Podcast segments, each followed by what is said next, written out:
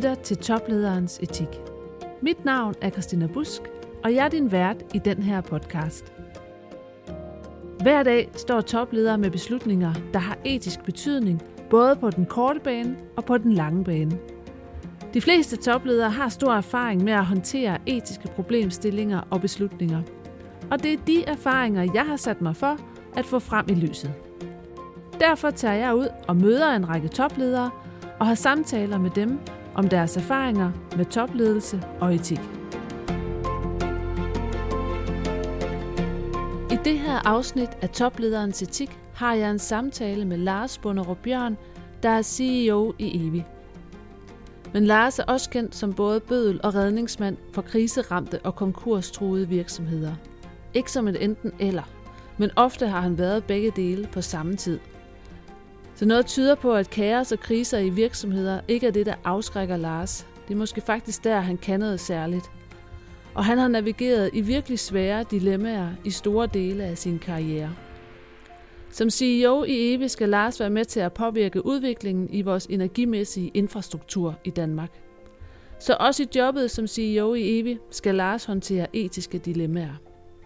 Men meget tyder på, at Lars ikke er bleg for at tilkendegive sine etiske motiver, og jeg glæder mig virkelig til at tale med ham og høre, hvad han har at sige om topledelse og etik.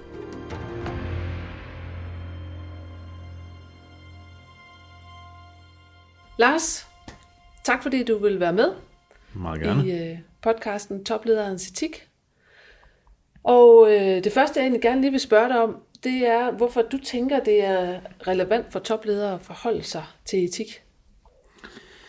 Jamen, øh, den etik, jeg, jeg har repræsenterer, øh, den er jo meget definerende for den kultur, jeg forsøger at skabe.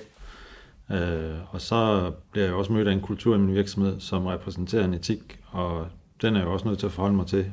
Kan jeg selv være i den? Hvad vil jeg gøre ved den? Hvad står den for i forhold til min omverden?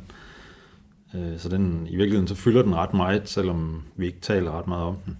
Jeg tror aldrig før, jeg er blevet spurgt om min etik på min arbejdsplads faktisk. Så. Nej, men du vil sige, at du bruger den som et styringsredskab, lyder det næsten som om. Ja, det gør jeg, øh, og, og endda rigtig meget, øh, fordi jeg har sådan lært med tiden, at øh, jeg er nødt til at stå ved mine egne værdier, for jeg kan holde ud til at være i det, jeg laver hver dag. Øh, og, og så bliver jeg jo mere og mere bevidst om, hvad de er efterhånden, som jeg mærker alle mulige forskellige situationer, og, og finder ud af, hvad blev jeg lige konfronteret af, provokeret af, øh, fandt nødvendigt at, at få nogen til at rette ind efter. Øh, så, så ja, det bliver, det bliver meget et, et styringsværktøj. Så integritet, kan jeg næsten høre, betyder meget for dig i din ledelse. Ja, det gør det. Øh, det er også nødvendigt i en øh, virksomhed som den, jeg er i her, Evi, øh, som har et politisk valgt bagland, repræsentantskab og bestyrelse, og, og hvor der altid kan komme mange interesser i spil. Øh, og det gør jo, at, at øh, jeg bliver nødt til sådan at kan, kan definere en øh, moral og etik, som, som, som sådan er den, vi lever efter.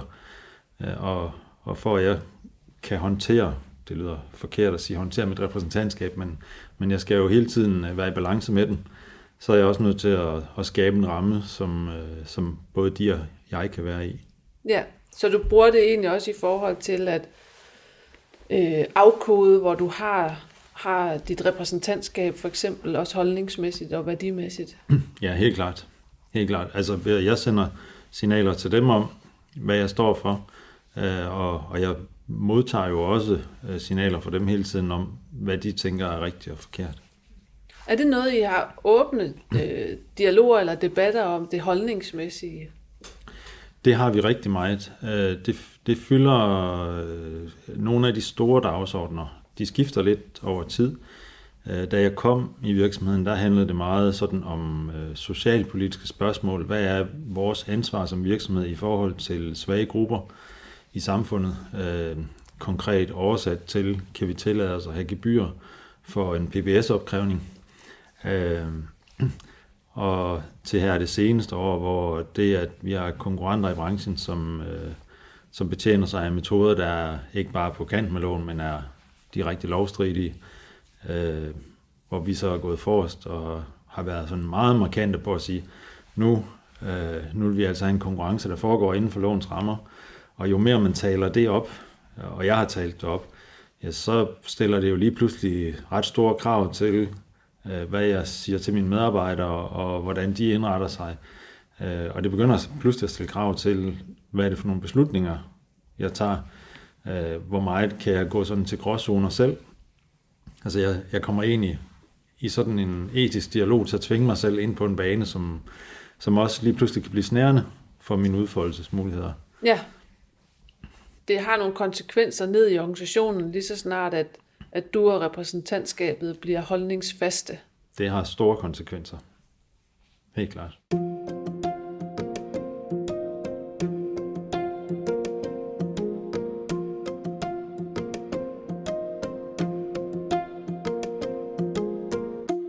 Og hvis du sådan kigger tilbage øh, på din, din karriere, du har jo været i mange, mange virksomheder, men også i virksomheder, som har været i, hvad man kunne kalde sårbare situationer. Er der noget særligt der, du synes, du har været opmærksom på etisk i de situationer?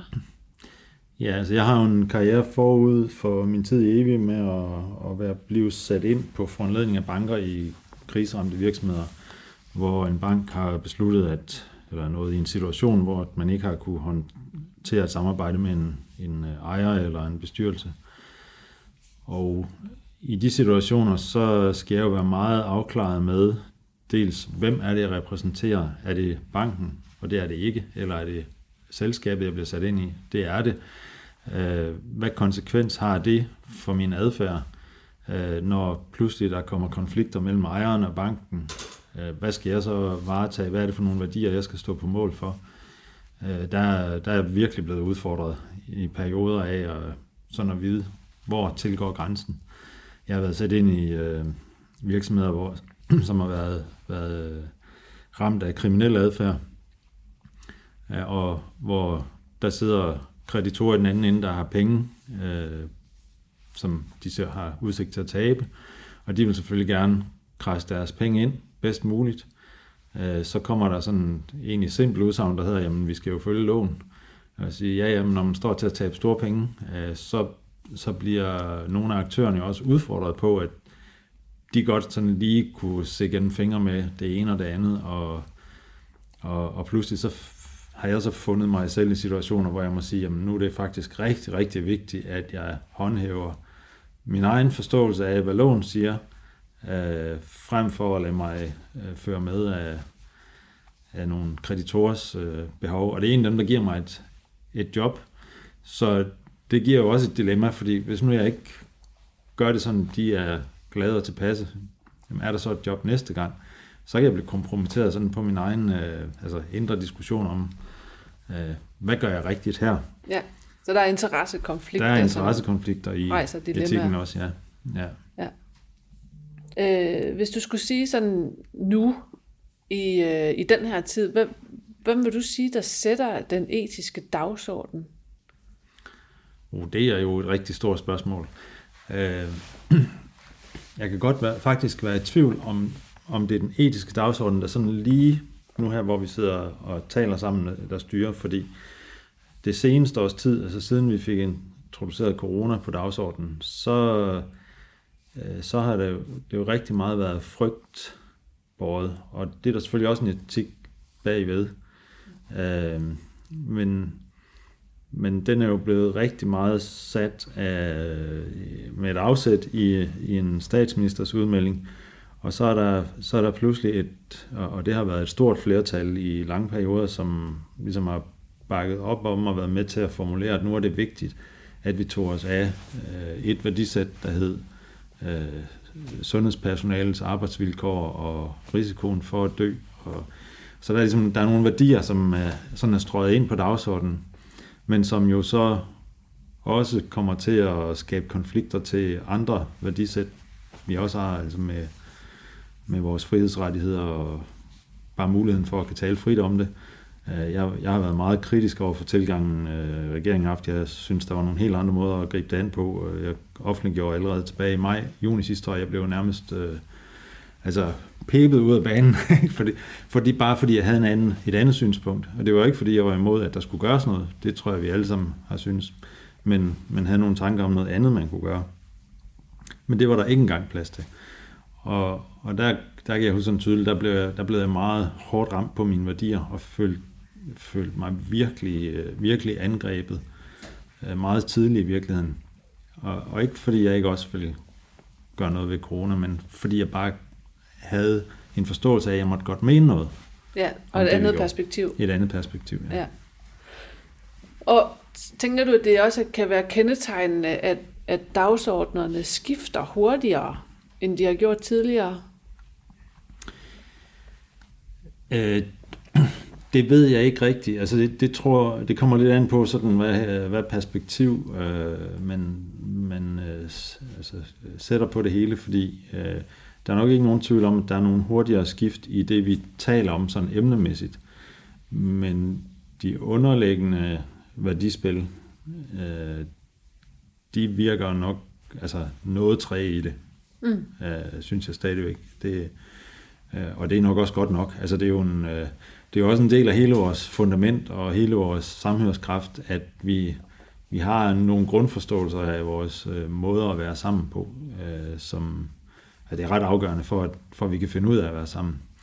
Men, men øh, når, når så man kommer derind, hvor det handler om den enkelte eller enkeltgruppers eller virksomheders eller kommuners interessevaretagelse, så kan man lynhurtigt blive bedst af, af banen mm. og, og, og føle sig meget lidt hørt.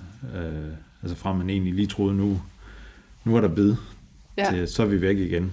Øh, så der er en, altså, og det tror jeg, det, det handler mere om sådan en kamp om en mediebevidsthed og øh, politisk forståelse af, at det vi taler om i medierne, det er det, er det der definerer vores virkelighed, uanset om det er det, der er relevant for os alle sammen.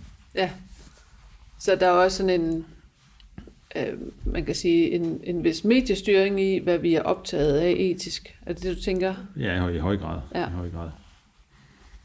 Altså, det har jo været corona sagen om igen, ikke? og kritikken af, af mediernes håndtering af Mink-sagen, hvor de pludselig også slipper nogle værdier og, og lader sig føre med af, at, at vi har været sådan en masse psykose af, at, at nu må vi ikke kritisere i lang, lang tid. Øh, det er der ligesom ved at blive åbnet lidt op for igen nu, men det, det er sådan set svært nok stadigvæk. Mm.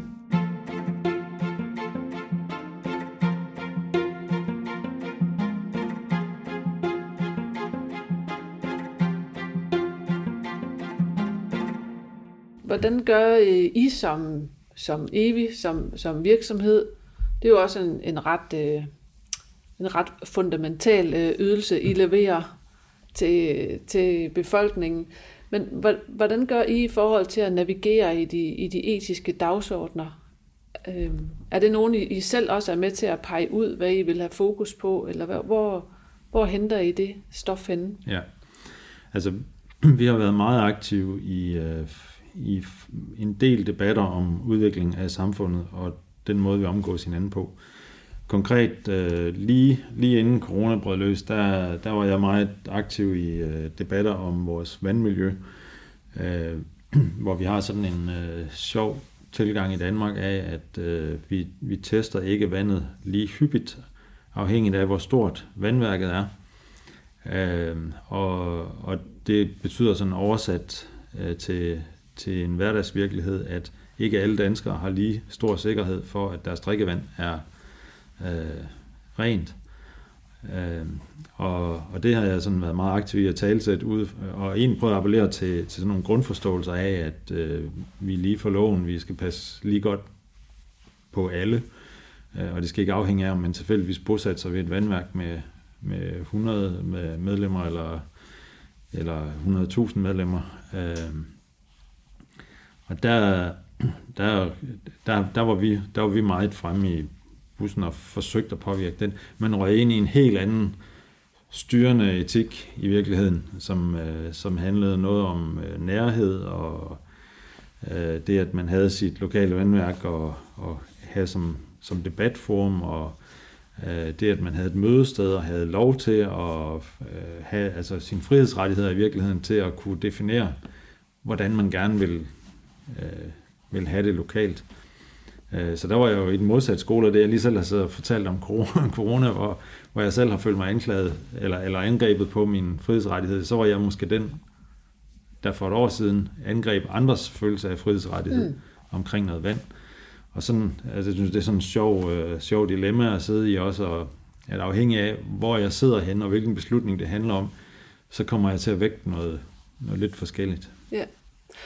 Og det er jo, kan man sige, det er jo en skarp jagttagelse på sig selv. Og, og vil du sige, det også er nødvendigt, at man kan det som topleder i din position? Altså at man har styr på, hvor man har sine argumentationer henne, og hvad der er for en dagsorden, man taler ind i?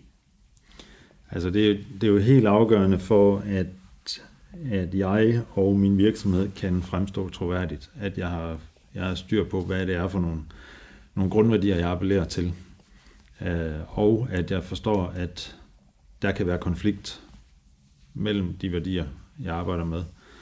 Ja, det, det er jo så en del af, af styrken i det, i det, at vi har fri debat, at vi jo i virkeligheden øh, så også, sådan, selvom vi ikke er så gode til at tale om kvaliteten i det, men, men der ligger jo det i det også, at jeg kan godt forfægte en af mine værdier, og måske endda dele nogle af de værdier, som jeg også bliver modargumenteret med, men ved, at vi varetager lidt forskellige interesser i en debat, og så mødes, så mødes vi i det og, og får lidt prøvet, øh, prøvet nogle synspunkter af, øh, og dermed også få prøvet nogle, altså, øh, nogle værdier af, hvad er stærkest i nogle situationer. Øh, det, er, altså, det, er bare, det er bare vedvarende svært at være i. Det tror jeg, tror jeg bare, man skal være ærlig om. Ja. Så det kræver noget udholdenhed, eller hvad? Eller øh, ja, man kan, godt, man kan godt kalde det udholdenhed. Men det kræver, det kræver også et eller andet med at, at altså forstå, forstå sin egen adfærd, sådan, sådan man kan være i sig selv, også når man har været ude og være rigtig skarp i en diskussion med et afsæt, og så egentlig vide, at modpartens øh, argument, det kunne man sådan set lige så godt have forfægtet, øh, hvis jeg sidder i andet job. Ikke? Sådan. Ja. Der er bare forskellige interesser på spil. Ja, jo. klart.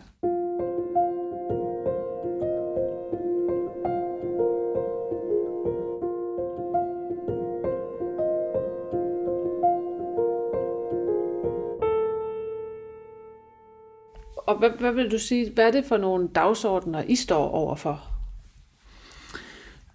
Altså vi står jo, øh, nu vi har den med drikkevand, som, øh, som, som er rigtig stor, det er at sikre, at, at øh, Danmark har, kan blive ved med at basere sit drikkevand på grundvand. Det er en, det er en kæmpe, kæmpe dagsorden, og, og, og jo en kæmpe værdikonflikt også, fordi der er en masse erhvervsinteresser, der støder op mod nogle drikkevandsinteresser, og øh, det skal vi have til at, til at gå op i en højere enhed. Vi står i øh, en, en kæmpe omstilling øh, på hele, øh, hele klimadagsordenen, som handler om, at vi vil egentlig elektrificere Danmark og basere energiforbruget på øh, vind og sol og vandkraft. Øh, og, og når vi vil gøre det, ja, så vil vi jo gerne have nogle varmepumper ind. Øh, varmepumper, de øh, udfordrer så måske vores vores sådan klassiske forståelse af, af, af fjernvarme, som, som egentlig også godt kunne basere sig på varmepumper, men som historisk er baseret på, på andre øh, brændsler, øh, gas øh, eller træ, og, og øh, så pludselig så er den der dagsorden, der hedder, hedder klima og elektrificering, ja, den kommer i en værdikonflikt med det fællesskab, der er omkring et fjernvarmeselskab. Øh, og det, øh, det, det kan godt give en udfordring. Det, det kommer også i en konflikt, der hedder, at varmepumper, de håndteres egentlig af private, kommersielle aktører, fjernvarmeselskaber, de håndteres mere i, i en reguleret øh, forretning, monopol-lignende forretning. Øh, så pludselig så er noget, der tidligere var forstået sådan nogenlunde som et monopolområde, jamen det er lige pludselig konkurrenceudsat, og, og hvad er det så for nogle værdier, øh, der kæmper mod hinanden? Det er i høj grad i spil. Øh, vi har, vi har store kampe på fiberområdet, hvor øh, vi, vi ruller fibernet ud til alle i, i øh, det område, vi repræsenterer. Øh, og, og jo sådan set godt øh, og, og med god grund kan argumentere for, at fiber det er den suverænt bedste teknologi sammenlignet med de teknologier, øh, der hidtil har været på markedet. Men det ændrer jo ikke på, at de gamle teknologier, de er der, og der er virksomheder, der er baseret på dem, øh, som vi så konkurrerer med. Og, og øh, hvordan er det, vi finansierer vores net? Hvad muligheder har de øh, med den historiske oprindelse, de har? Vi kommer sådan fra, fra forskellige historiske oprindelser. Det er der også øh, værdikampe i. Øh, der er jo værdikampe mellem det at sælge el, øh, som øh, et, et gammelt selskab, der kommer historisk kommer ud af nogle monopolsituationer, og så skal konkurrere med nogen, der er startet helt op fra, fra bunden, og aldrig nogensinde har haft penge med sig fra, fra en monopolvirkelighed. Mm. Øh, det, der, altså, det der også øh, hvad de dilemmaer i, så at vi har dem over det hele. Og jeg kan høre, at øh, lige så snart man, man åbner den æske, så stiger kompleksiteten med det samme, som man skal kunne navigere i.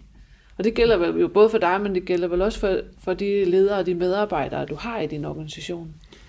Ja, øh, i høj grad, og det gør det, øh, det gør det sådan meget konkret ind i vores virkelighed på den måde, at vi har cirka halvdelen af vores forretning er monopolreguleret. Og, og, øh, lever under en præmis, der hedder, at alt hvad vi gør tilgængeligt for en, det skal vi gøre tilgængeligt for alle. Og den anden halvdel af vores forretning er øh, konkurrencebaseret, øh, og der kan man sige, at alt hvad vi gør, øh, det skal først og fremmest tjene os selv, øh, og derfor kan det en gang imellem være en fordel at gemme noget for andre. Øh, og, og, og det er jo sådan meget dilemmafyldt at være i en virkelighed, hvor at, at man i den ene halvdel af huset øh, skal lede nogen, som, som sådan skal passe godt på kortene, og i den anden del af huset lever med nogen, som øh, har til opgave at lægge det hele frem. Mm. Og, altså den spænding, den kommer også med ind i huset i virkeligheden. Det gør den. Ja. Og, og begge dagsordner kan faktisk tage over. Altså sådan øh, historisk de sidste øh, for, for fire år siden, der var, der var branchen kritiseret meget for, at den kommercielle side havde vundet. Og, og i dag, der er det måske lidt det modsatte at nu har den monopolregulerede side vundet så meget, at, at det går ud over den kommercielle side, og, og det vil nok sådan være et pendul, der svinger frem og tilbage. Det er, det er i hvert fald en udfordrende virkelighed.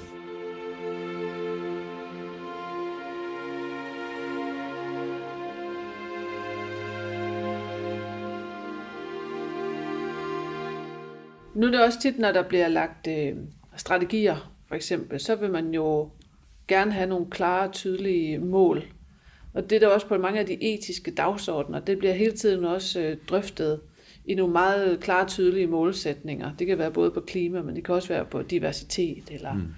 MeToo. Så skal vi have et mål om nul tolerance. Og, øh, og det er jo også, man kan sige, det er jo den kommunikation, der er til at forstå udadtil.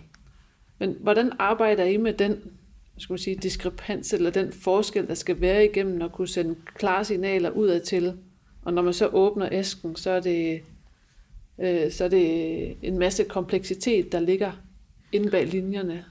Ja, og det, og det er virkelig svært, det du siger der, fordi når man bliver konfronteret med sådan en, der hedder nul-tolerance, uanset hvad temaet er, stort set, ja. så, så er den altid meget svær at argumentere imod. Og, og det har jeg jo grundlæggende heller ikke lyst til, fordi jeg har jo ikke lyst til at sige, at det, det er lidt okay at, at gøre et eller andet uordentligt, fordi det er det jo grundlæggende ikke. Øh, jeg prøver på med mine medarbejdere at arbejde med det på en lidt anden måde, så vi taler mere om det at kunne have gensidig respekt for hinanden og møde hinanden i forståelse. Øh, og øh, jeg, altså jeg tænker, at de fleste af os har gode grunde til det, vi vælger at gøre. Øh, det gør jo ikke, at, at det altid er acceptabelt, eller socialt acceptabelt, eller endda lovligt i nogle tilfælde. Øh, men men øh, hvis vi starter der, hvor vi møder hinanden i de gode grunde til, at vi gjorde det, så kan vi i hvert fald få en, en nogenlunde god snak om, hvad der sker, hvorfor det sker, og, og hvorfor det rører ved os hver især, øh, det der sker. Øh, og, øh, men det, det, det er virkelig svært, når, når de der store dagsordner, de bare ruller derud af. Øh, på øh, altså nu hele MeToo-bølgen og øh, øh, altså kønsdebatten, øh, så, har, så, så er det klart, at da det sådan fyldte rigtig meget, øh, øh, her i efteråret, jamen, så øh, måtte jeg jo også rejse det med min organisation, høre, har vi et problem? Er der nogen, der oplever noget? Øh, og så kommer vi ind igennem sådan en lidt, øh, lidt øh, pusseløjerlig, vil jeg kalde den, undskyld udtrykket, men proces, hvis vi bare holder os til processen i det, som, som er, da jeg først tager det op med, med direktørgruppen, jamen, så er reaktionen egentlig, at man, man tror det ikke, øh, det, øh, det, det er ikke sådan den adfærd, vi kan genkende. Der er ikke nogen, der synes, de har hørt antydninger af noget. Øh, men jeg vælger så også at rejse det over for hele organisationen, sende det ud på en video og, og spørge til muligheden, og der kommer ikke rigtig nogen reaktioner. Øh, indtil en dag, hvor alle mellemlederne er ude af huset, øh, og jeg er alene tilbage som leder, og så kommer der en og banker på døren og fortæller, at, øh, at hun mener, at hun har en kollega, som har været udsat for noget. Hun fortæller også ret detaljeret, Øh, hvad der er sket, og... Øh, og det er egentlig en ret ubehagelig historie, hvor at en, en øh, kollega er blevet, blevet mødt øh, med ordene øh, ja, om, om, øh, om, om hun nu er også er blevet voldtaget. Øh, og det er jo sådan så kraftigt et udsagn, at det, det var jeg nødt til at reagere på. Øh, jeg sætter mig i bilen og kører ud til mellemlederne, der er samlet til et seminar, og mm. øh, griber den på dagen. Øh, nu er de der også alle sammen, og i tale sætter det med dem, at vi har altså faktisk også et problem. Øh, og der var jeg nok øh, lidt for hurtig, fordi da vi så efterfølgende får snakket med den medarbejder, som det faktisk er gået ud over, så kunne hun så fortælle historien om, at ja, hun havde været med en af, en af sine mandlige kollegaer fra huset ude ved en leverandør, og det var leverandøren, der var kommet og havde spurgt, øh, om hun også var blevet voldtaget. Øh, og vores medarbejdere, mandlige medarbejdere, havde taget hende i forsvarsakte, så den taler vi altså ikke til hinanden her i huset. Og så vendte det jo pludselig til sådan en stolthed over, mm. at tænkte, at der var faktisk nogen, der havde øh, værdi med sig til at sige fra, og havde gjort det uden på det tidspunkt havde haft debatten op. Øh, og det var jo ikke i orden, det der var foregået derude, men vi havde faktisk haft øh, en mandlig medarbejder, der havde evnet at sige fra over for for det, der ellers godt kunne være svært at sige fra for. Så fik vi pludselig vendt det om til at snakke om, om vi kunne også, det kunne også være, at vi skulle tale om de gode eksempler. Altså dem, der faktisk gør det godt, i stedet for, at vi hele tiden taler om offerrollen. Og, ja. øh, vi havde måske lidt altså, behovet for, for at tale sig begge dele. Ja. Øh, så det, altså, og så, men man bliver pludselig, jeg, jeg blev i den situation, jeg blev grebet af, altså sådan en blanding af, jo, jeg havde gjort noget, havde gjort nok, øh, jeg nåede at føle lidt skam den dag over at øh, tænke sig, så var det der alligevel, selvom jeg havde haft fornemmelsen af, at det ikke var der. Øh, og så ender det i en stolthed over, at øh, nå ja, okay, det var egentlig okay. Ja, det siger noget om, at grundigheden også kan være nødvendig i den slags processer, ja. at man ikke griber for hurtigt til handling. Ja, det er... Medmindre der helt konkret er sket Medmindre der konkret noget, er noget, ja. ja. Men jeg glemte jo lige, at jeg, jeg tog jo det faktisk for god vare, fordi alle andre nu snakker om det, så havde der nok også været noget om det. Men jeg havde bare ikke lige fået snakket med hende, at historien handlede om. Det har jeg lært til næste gang. Ja.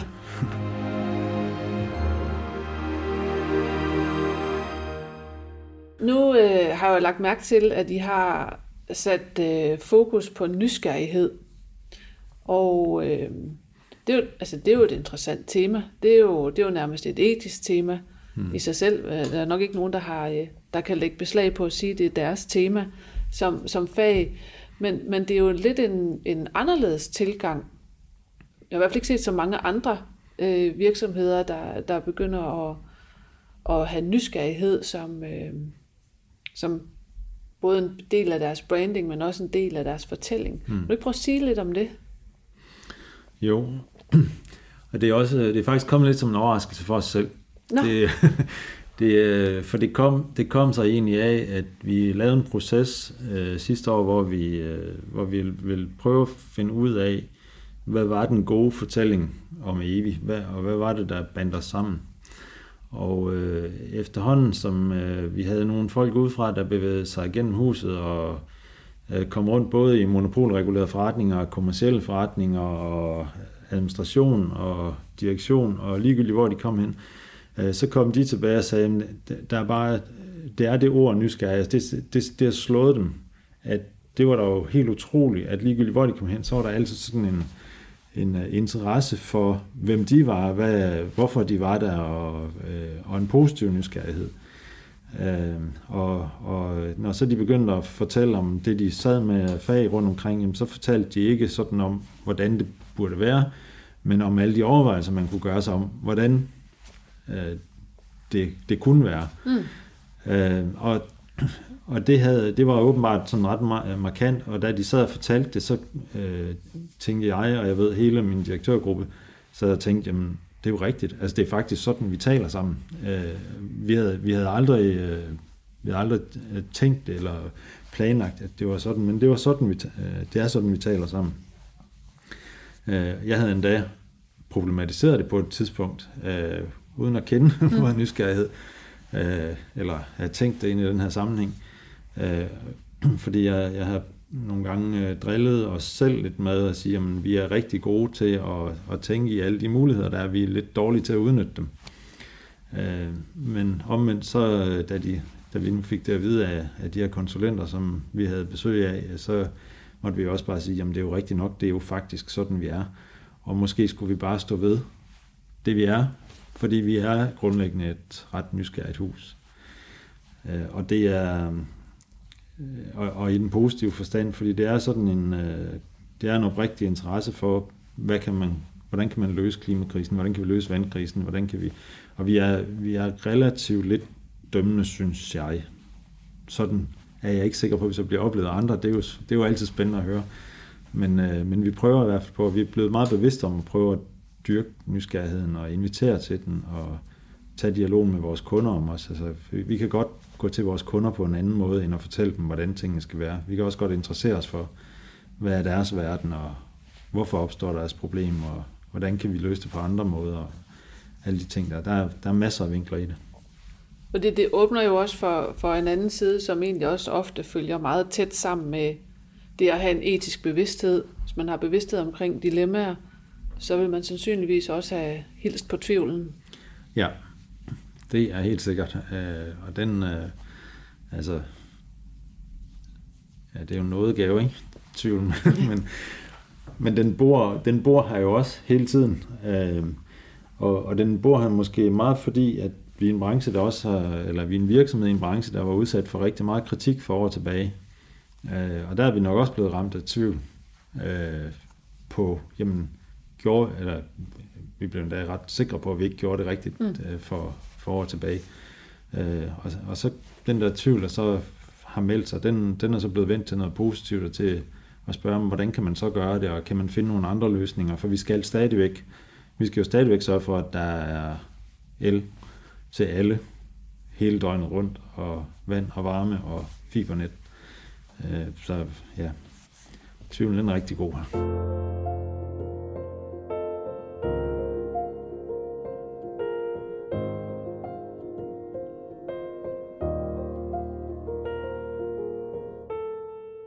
Nu vil det godt være, det er jo det er et, et ledende spørgsmål, men, men når du lister de her dilemmaer op, og de øh, hvad kan man sige, dilemmaer, der også kan opstå internt i, i organisationen, og selvfølgelig også i forhold til interessenter og det omgivende samfund og det politiske niveau, kan man så overhovedet være skråsikker, hvis man skal være topleder?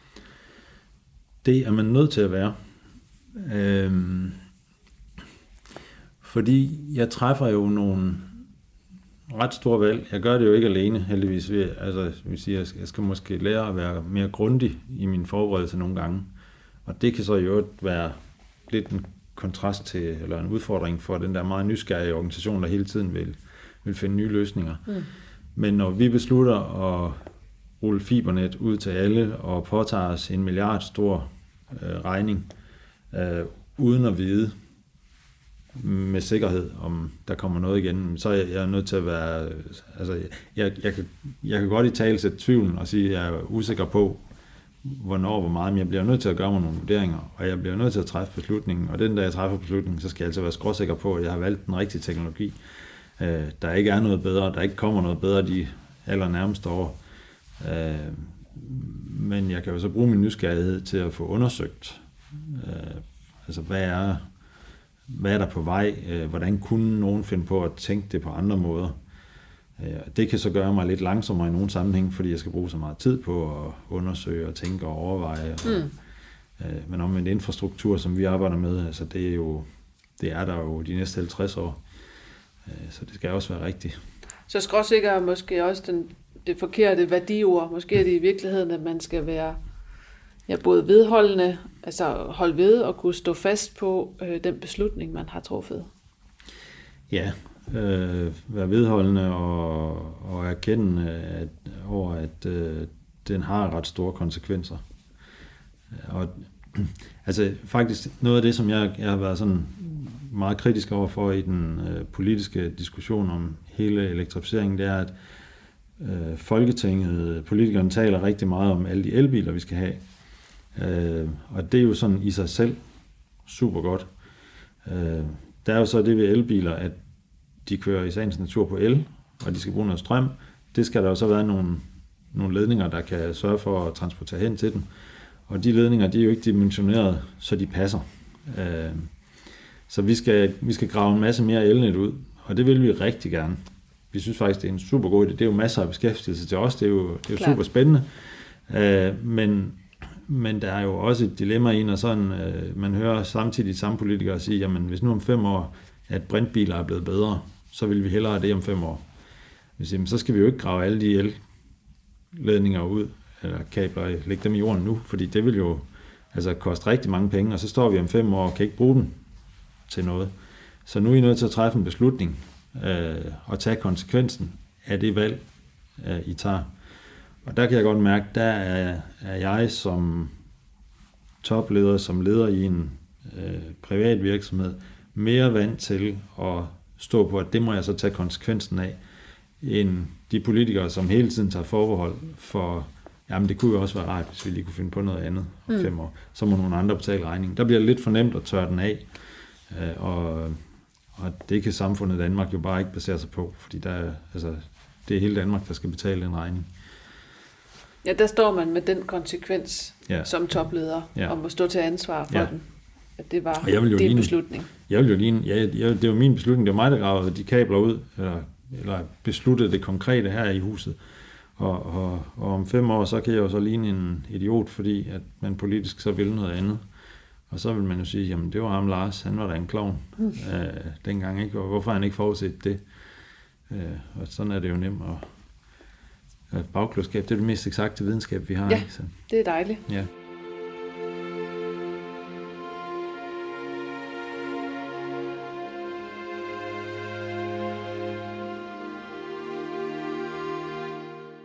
Hvis nu øh, du sad over for, for en, der skulle til at være topleder, eller sad med en flok, som havde de øh, ambitioner om at være topleder, enten i en, i en virksomhed eller, eller bestyrelseskontekst, hvad, hvad vil du så sige til dem i forhold til, altså i forhold til etik? Hvad, hvad skal man gøre sig overvejelser, før man går den vej? Altså det første, jeg nok vil sige, det er, at øh, man skal være klar til at lade sig fyre. Øhm, og det, det er selvfølgelig lidt mærkeligt udsagn, når man lige skal starte et job. Men øh, som, som topleder, så er man jo nødt til at skal stå på mål for nogle konsekvenser af det, man arbejder med. Øh, det, er jo, det, det er jo både øh, de sådan mere konkrete resultatmål, der skal præsteres øh, i den virksomhed, man er ansvarlig for, og det, det er det, aviserne altid har fokus på. Men det er også at stå på mål for de værdier, man vælger at lægge til grund, og som jo sagtens kan, kan komme ud af trit med den virkelighed, man arbejder med. Øh, og det kan, det kan være rigtig svært, øh, hvis, hvis først man får sådan skabt en stærk organisationskultur omkring nogle værdier, øh, og omverdenen så ændrer sig, og, være, og så ændrer sig selv så fundamentalt, at, at jeg altså skal gøre vold på mine egne værdier, og så få min organisation til troværdigt at forstå, at nu er jeg pludselig et helt andet menneske. Øh, og, og så skal vi tilpasse os en, øh, en virkelighed øh, rundt om os. Øh, og øh, det, det fungerer ikke i praksis, og så, så er konsekvensen jo, så må man sige farvel til toplederen på det tidspunkt. øh, hvor, hvor de ting kommer ud af trit. Og, og, og derfor det der med at, at, at turde stå ved det, blive i det, holde fast i det, og så ligesom vide, jamen en eller anden dag, så kan det godt være, at det er slut. Øh, så det er også væsentligt, at man egentlig gør sig overvejelser over, hvor ens egen integritet ligger henne. Det er meget væsentligt. Hvor ligger værdierne, ja. så, så man på et fornuftigt grundlag kan sige nej tak til at gå med videre. Ja, det, det skal man kunne. Det betyder jo ikke, at man ikke skal være tilpasningsdygtig i forhold til, hvordan markedet udvikler sig. Øh, og man kan jo sagtens arbejde med, med sine værdier, og det er jo så til gengæld en, en øh, platform, man får som top, topleder, og kan påvirke markedet med sine værdier. Øh, og det skal man jo også være klar til den rolle. Det kommer så lidt an på typen af virksomhed. Der er jo stor forskel på, som, altså når man sidder i EVI, hvor, hvor man er en øh, sådan semi, semi-politisk virksomhed, der har ret stor betydning for, for samfundets udvikling, øh, eller man sidder som administrerende direktør i en virksomhed, som laver komponenter, øh, som måske er mere usynlige, og som også har svært ved at komme til ord i en offentlig debat. Øh, altså, så der, der skal man, altså man kan jo gøre sig overvejelser om, hvor, hvor passer man sådan bedst hen. Men altså det der med at kan stå på sine egne værdier og se sig selv i spejlet, og øh, det, det er man nødt til at skal kunne, for man bliver hele tiden konfronteret med øh, forslag, tanker, forventninger øh, om alt, alt muligt andet end det, som, som man selv synes. Mm. Og hvis du her til sidst lige skulle prøve at sige lidt om, hvad, om det er det sværeste eller det vigtigste dilemma, du, du synes, du har stået i, ikke nødvendigvis kun lige evigt, men i det hele taget, hvad, hvad, hvad vil kunne det så være? Uh, altså der, der, der har været dilemmaer over årene.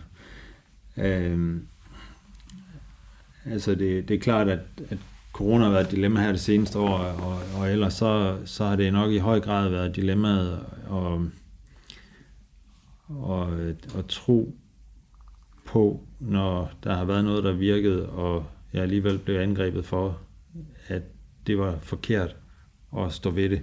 Øh, og det har været der nogle gange, det har været der i banksagerne, mm. øh, som jeg talte om tidligere. Altså det, at jeg pludselig øh, sad i situationer, hvor at jeg godt vidste, hvad der var rigtigt, og der var en ejer, der syntes, det var forkert og dumt, øh, og en bank, som måske godt kunne tænke sig, at det blev lidt anderledes. Øh, så altså virkelig holde fast i sig selv der, og øh, og undgå at blive dumsted i samtidig, fordi det er sådan, altså det er, jo, det er jo der, hvor man bliver også nemt presset op i et hjørne, hvor man, øh, hvor man egentlig sådan lidt bliver øh, provokeret til at blive dumsted Det skal man passe på med. Øh, det har været øh, i min tid ved MAN Diesel, øh, hvor jeg var direktør og, og havde fået, fået vendt en organisation til at lave nogle prægtige resultater, men de tyske ejere, de ville noget andet øh, med, med organisationen, end, end jeg kunne se mening i. Øh, og og øh, det endte jo den der snak om, jamen, øh, så må vi gå hver til sit, øh, uanset at jeg synes, det virkede, eller det, det virkede objektivt set også super godt, det jeg lavede, men, men de, de synes bare, det var noget andet, vi skulle mm. med det. Øh, og, og det der med sådan hele tiden lige at, at holde fast i sig selv i det, det er, det er ret vigtigt. Og det er ret vigtigt at holde fast i sig selv også, og, og vide, at jeg er trods alt kun Lars. Øh, og og titlen det er noget, jeg har til låns. Ikke? Den, øh, den dag jeg går ud af døren øh, herfra, jamen, øh, så skal jeg jo også kunne fungere som menneske. Jeg skal ikke, jeg skal ikke være, være en titel. Der er du stadigvæk Lars. Der er jeg stadigvæk Lars. Og så er der en anden, der får toplederposten. Ja. Som må tage den. Lige præcis. Ja. Ja. Lars, øh, tusind tak, fordi du vil være med. Meget gerne. Tak for din, øh, din gode input. Jeg håber, det kan bruges. Bestemt. Du har lyttet til Toplederens Etik. Jeg var din vært, Christina Busk. Hvis du er blevet nysgerrig eller inspireret og har lyst til at læse mere, så kan du følge os på LinkedIn eller på Facebook, hvor du finder os under Toplederens Etik. Tak fordi du lyttede med, og vi lyttes ved.